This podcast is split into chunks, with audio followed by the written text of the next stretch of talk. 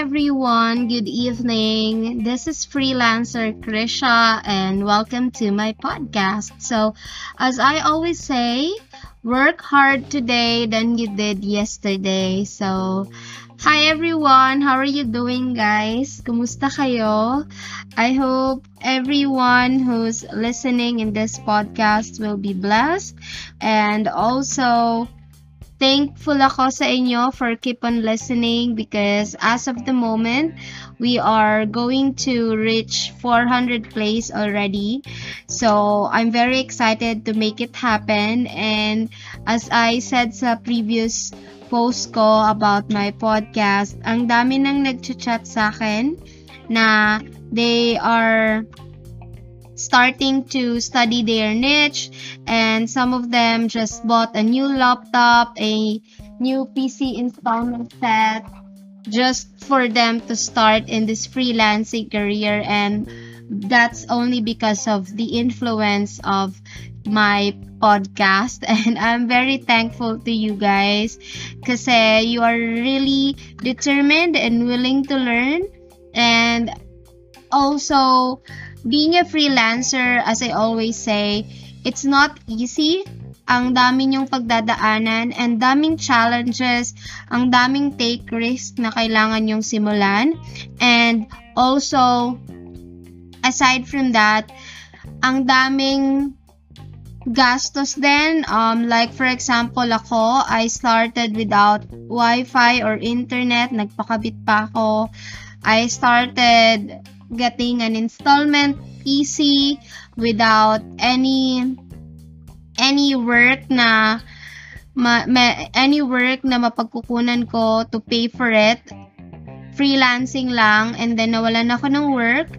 So it's very a hard decision to be a freelancing no? Pero what I can say is worth it naman siya guys. So just keep on just keep on trusting yourself and always be determined lang and be firm sa decision na pinapasok nyo, you'll be successful. Okay? So, yan. Let's start. So, right now, I'm happy to announce we are at episode 8 already and this is one of the best episode that I will share to you guys because These are the tips on how to get your first client in Upwork, okay? So, I receive a lot of inquiries about this na nakapagsend na sila ng proposal pero wala pa ding nagre-respond. Well, guys, it's not easy to have a client in Upwork. Yun yung pinaka-honest thought ko dyan, no? Hindi talaga siya madali.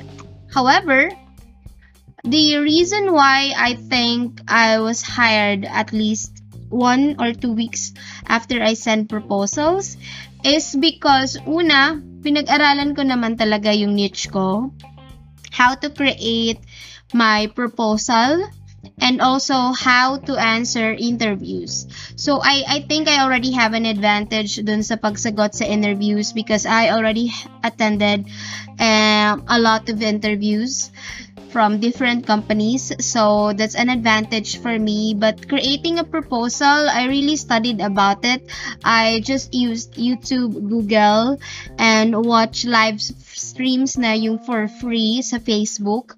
So that's how I create my proposal and how I studied about it. Because if magmamadali ka kasi to apply, to submit proposal without making your proposal stand out, everything will be useless, may inip ka lang kakaantay. So, if you know that it is not working, you need to do um, you need to do another research on how to improve it. Okay? Don't settle for for less or don't be demotivated just because you don't get the response immediately. Kasi wala naman ganun guys. Hindi talaga madaling makahanap ng client sa Upwork kahit pa ano yung experience mo kahit pa 10 years ka na, nag-manager ka na, nag-OM ka na and all, hindi naman yun yung basihan ni Upwork eh. As I always say to you guys, yung basihan lang ni Upwork is yung profile completeness nyo, yung pag-submit nyo ng proposal, and how do you answer interviews and how do you submit a quality work. Yun lang naman. So I started in Upwork April 27. I'm no. I started in Upwork at least April let's see. Basta April, guys. And then first two weeks ng April, what I'm doing is after ko mag-create ng account, I really studied about being a cold caller and telemarketer for real estate. The advantage of it is I already had an experience as a cold caller and telemarketer in my previous company. I think nag-4 months naman ako doon, 5 months, ganyan. I'm not sure, or 6 months ata. Basta, hindi naman ganun katagal. And I also have a lot of experience niya sa iba't ibang niche sa customer service like financial account, insurance, um, sales. So, ang ginawa ko, pinag-aralan ko muna yung niche ko. So, that's the first thing for you to get a client in Upwork. Make sure sigurado kayo sa niche or sa pinapasok nyo na na pinapasok nyo na field. For example, gusto nyo maging social media manager, make sure you already have the skills and you are motivated to study and to learn more about it. Kasi wala kayong mailalagay na tama, wala kayong mailalagay na sapat na info na mag-stand out sa proposal nyo if wala kayong idea sa niche na pinapasok nyo. Okay? So, paano nga ba ako naghanap ng first client ko? Ang una kong ginawa, guys, is, syempre, pag nag-create ka kasi ng account, mafi-filter na yung mga type of work na makikita mo sa hope page or dun sa find work page sa Upwork mo. So, ako, ang ang setup ko nun or ang niche ko nun talaga is for appointment setter lang or for cold calling or telemarketer because that's the only niche na may idea ko supposed to be I should apply for real estate only. However, I decided not to focus on one niche lang kasi I already have an experience naman eh with with other with other accounts like financial and insurance nga and sales. So, yun. Ang una kong ginawa, guys, everyday ako nagsasubmit ng two proposal. Everyday yon Uh, so, two weeks ako nag-study ng niche ko. As in, yung two weeks na yun, guys, every after shift namin ni Jules, nanonood ako yun ng YouTube. And then, nagsusearch talaga ako about my niche. And then, tinatandaan ko talaga, pinapractice ko, nire-roleplay namin ni Jules. Just for me to enhance my skills and knowledge. And also, aside from that, bago matulog, imbes mag-scroll-scroll ako sa Facebook, um, nanonood na lang ako ng YouTube na about dun sa niche ko. So, yun lang yung ginagawa ko, guys. And then, after that two weeks, nagsimula na ako magtaga-submit ng proposal ko. So, every day, natatandaan ko, two times ako nagsasend ng proposal. Every day yon Then, after a week ata, nakahanap na ako ng client. So, everyday nagtsatsaga ako mag-create ng proposal. Inuulit-ulit kong basahin yung proposal ko bago ko i-submit. I'm making sure na yung proposal ko related sa job description ni client. And also, I make sure na yung job proposal ko is magsa-stand out by using um, sentences like I provide quality I provide quality service. I have both skills and value. Yung mga ganyan na sentences na alam nyong mamomotivate si client na okay to, maganda tong maganda tong skills nito ni ni freelance, ni freelancer. So i-hire ko to. Yung ganyan, nag-i-impact sa kanya. So that's the first tip I can give you. Every day mag-submit kayo ng at least one or two proposal And always check your email, always check your notification in Upwork kasi malay nyo naman may nag-reply na dyan. So that's why I am encouraging everyone to upload the I mean, sorry. I'm encouraging everyone to download pala the Upwork app para ma-notify kayo kahit hindi kayo naka-on ng PC or laptop nyo. If may nag-respond na client, malay nyo gusto kayong may interview or may mag-send sa inyo ng invite na pwede nyong applyan. So, very important kasi guys na you also check your emails, no, and your Upwork. Kasi hindi naman to kung kailan nyo lang trip sa nyo bubuksan. So, hindi talaga kayo makakahanap ng client pag ganon. So, yon And then, what I'm doing is, nagsasend ako ng proposal sa mga job posting na bukod sa alam ko, is alam ko rin na medyo yung client willing talaga na magbasa ng proposal nyo. Makikita nyo naman kasi yon Once you click a job posting, makikita nyo naman yung preferred qualifications ni client and yung activity dun sa type of job like ilan yan yung na-interview, ilan na yung invite, ilan na yung unanswered invite. So, I'm lucky because yung first client na ilaplayan ko, it was for a cold caller for an insurance company. Naalala ko nung pinindot ko yung job posting na yon, wala pa siyang nas, wala pa siyang ni-interview wala pang nagsisubmit ng proposal. Wala pa nagsisend ng invite. Wala pa siyang sinesend na invite. Wala siyang unanswered invite. So, sumatotal, ako lang talaga yung magsasubmit pa lang, pinakauna. Kasi guys, ang technique ko dyan, mostly na sinasubmitan ko, makikita nyo sa job posting, ba diba? Kung posted ba siya 14 hours ago, posted ba siya 8 minutes ago. Usually, yung ina-applyan ko guys is yung kaka-post pa lang. For example, posted 30 minutes ago yung work na yon or yung job na yon. Ina-applyan ko talaga yan agad-agad guys. Kasi, ang iniisip ko, baka makita agad ni client or I don't know if that works, um, that that will work for you guys. Pero, ako, yun yung ginagawa ko. So, tinitingnan ko yung job posting kung kaya ko. And then, tinitingnan ko yung posted hours, um, posted a day ago ba, two days ago. Usually, pag posted a, an hour ago pa lang yan, or within 24 hours, ina-applyan ko talaga yun nun. So, luckily, yung first client ko na yun na nag-respond sa akin, nag, nag-post pa lang siya like 36 minutes ago. Hindi ko yun makakalimutan kasi nag-apply ako agad Galing pa lang akong shift noon. So, submit ako ng proposal. It was for an insurance cold calling. I had the advantage because I worked in Concentrix Naga Etna. It's an insurance company. I worked there as provider services. So, may alam naman talaga ako. I just don't know how the cold calling works. Hindi ko lang alam kung anong type ng insurance kasi madami naman insurance guys eh. And madaming mga terms sa insurance. Pero ang nilagay ko lang doon, hanapin ko yung ano ko, yung first proposal na ginawa ko.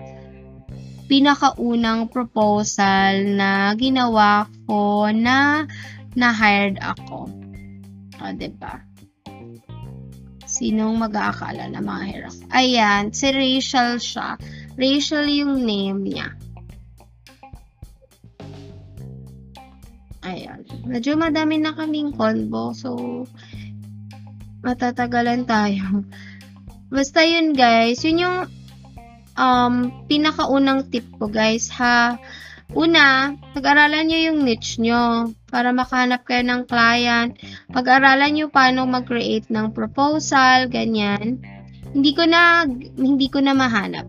Kasi ang dami na namin, ang dami namin itong pinag-uusapan kasi yung yung way of communication namin nitong first client ko is inside Upwork din. So, wala ding search button to search de.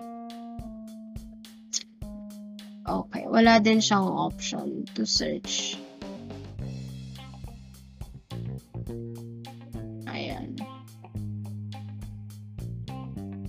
Ayun, sorry, wala siyang option para mag-search. Pero yon I I already have an experience with insurance. So, nag-apply pa din ako kahit yung pinag-aralan ko talaga is about real estate.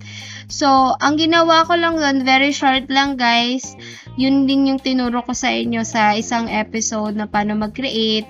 Um, it's, it was very short, naalala ko pa yon kasi that was my first proposal na may nag-reply.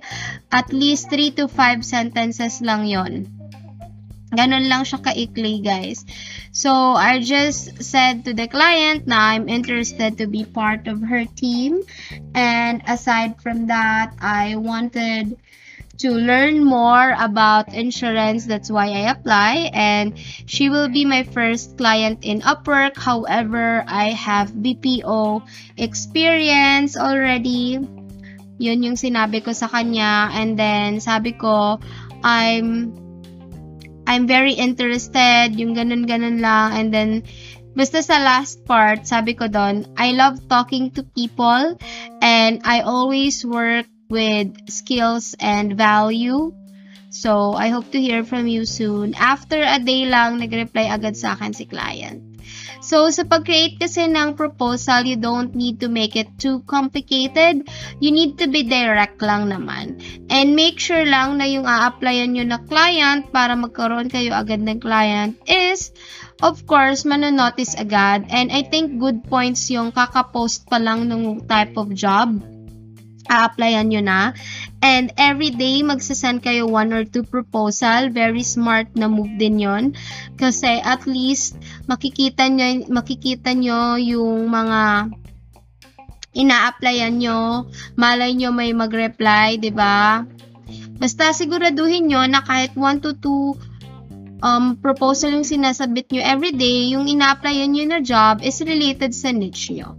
And make sure na pinag-iisipan muna bago mag-publish ng proposal. Okay? Yan yung mabibigay ko na skills and make sure that the client payment method is verified para hindi tayo magka-problema. Okay? Yun lang naman yung mabibigay kong tips sa inyo. More on be careful on creating your proposals and then make sure na titingnan nyo yung posted hours. Ilang hours na ba yung posted? Malay nyo naman posted yan 10 days ago pa. In-applyan nyo pa rin. So, risky na na ma-hire kayo dyan. Okay? So, malay nyo, ang daming ng invites, ang dami ng proposals since 10 days ago na nga pero magsasubmit pa kayo, sayang lang ng connects. Okay? So, yon what I can tell you guys is hindi ito swertihan lang ha na makakahanap agad kayo ng client. No, it's all about hard work. If lagi nyong sasabihin na ang tagal ko naman magka-client sa Upwork pero wala naman kayong ginagawa. It's been 3 weeks or a month na nag-submit kayo ng proposals nyo. Tapos hindi nyo na pinag-aaralan. Walang mangyayari guys.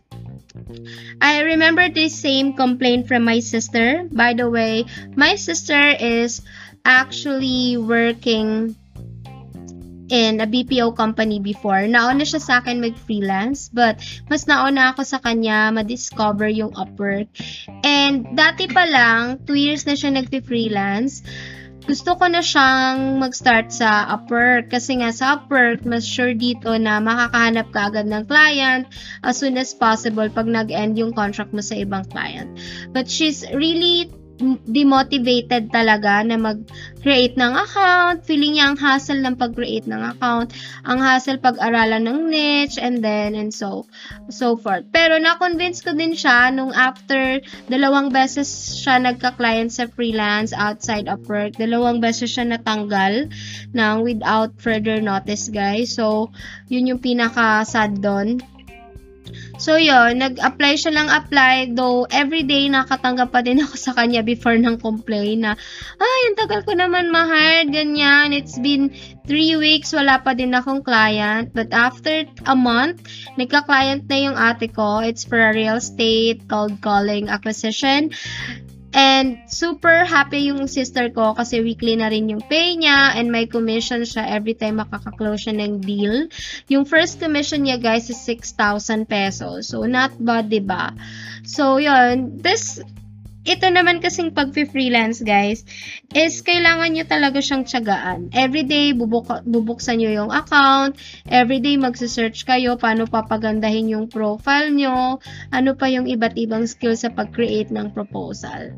Ganon. Pero, I'm praying na sa lahat ng nakikinig dito, may God bless you a new client and may God bless you wisdom and strength and perseverance for you to look for a client.